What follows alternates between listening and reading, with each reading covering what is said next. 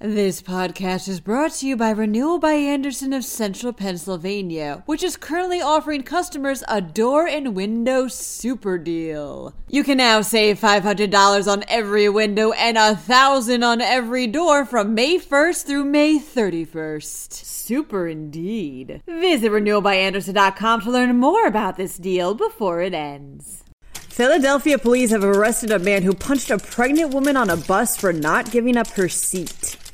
Meanwhile, a couple has shoplifted $12,000 worth of goods from Giant. One library system got rid of its late fees. Finally, monsters battle in Lancaster. I'm Claudia DeMiro, and you're listening to Today in PA. A woman was sitting on a Market Frankford line night owl bus in Philadelphia on Sunday when a man approached her, reports Penn Live. The man demanded the woman, who's two months pregnant, to give up her seat. When she refused, he punched her in the face, pushed her, and ran away. Philly Voice continues to report that the woman was taken to Thomas Jefferson University Hospital, where she was treated for non life threatening injuries and where was confirmed her baby wasn't harmed. Police arrested the as of yet unidentified man the next day. A young couple has been spotted repeatedly shoplifting from giants in Montgomery County, reports Penn Live. And what's the estimated dollar amount of goods they've stolen so far? $12,000 and counting.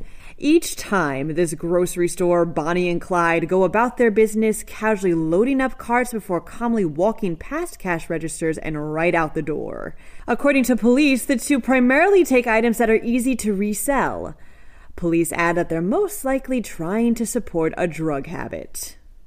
The Carnegie Library of Pittsburgh has dropped its late fees, states the Pittsburgh Post Gazette. In an effort to inspire the spirit of book reading, the library, along with its 19 branches, won't charge anyone that returns books past their due date.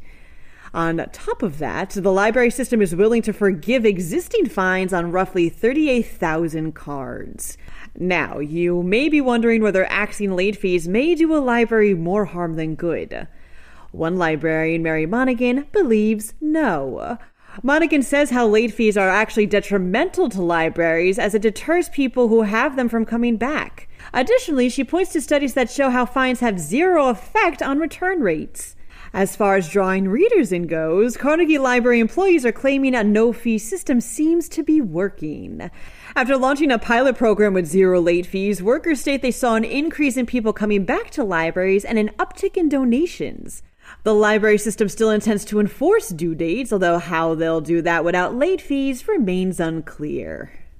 There are monsters about in Lancaster, says Fox 43 News. The city has been overtaken by what's becoming a cult like trend in this country kaiju wrestling. For those of you who haven't had the pleasure of knowing what this is, basically, kaiju is a parody of pro wrestling where people dress up in monster costumes. At the Tellus 360 on Sunday, the likes of Godzilla and King Kong were seen battling each other. There were even fake city buildings for them to crash into. The Tellus event has a total of 30 active characters fans can see fighting who go by names like Burger Bear, American Beetle, and Dr. Cube. If this sounds like your thing, I personally would totally go to this. I've included the information on the next Kaiju Big Battel in this podcast's related article. Beware the Ides of March. For even more news, visit pennlive.com. And remember to please kindly rate this podcast should you get the chance and to leave us a review. Thanks ahead of time, and of course, thanks for listening. I'm Claudia DeMiro, and I'll be back again tomorrow for some more Today in PA.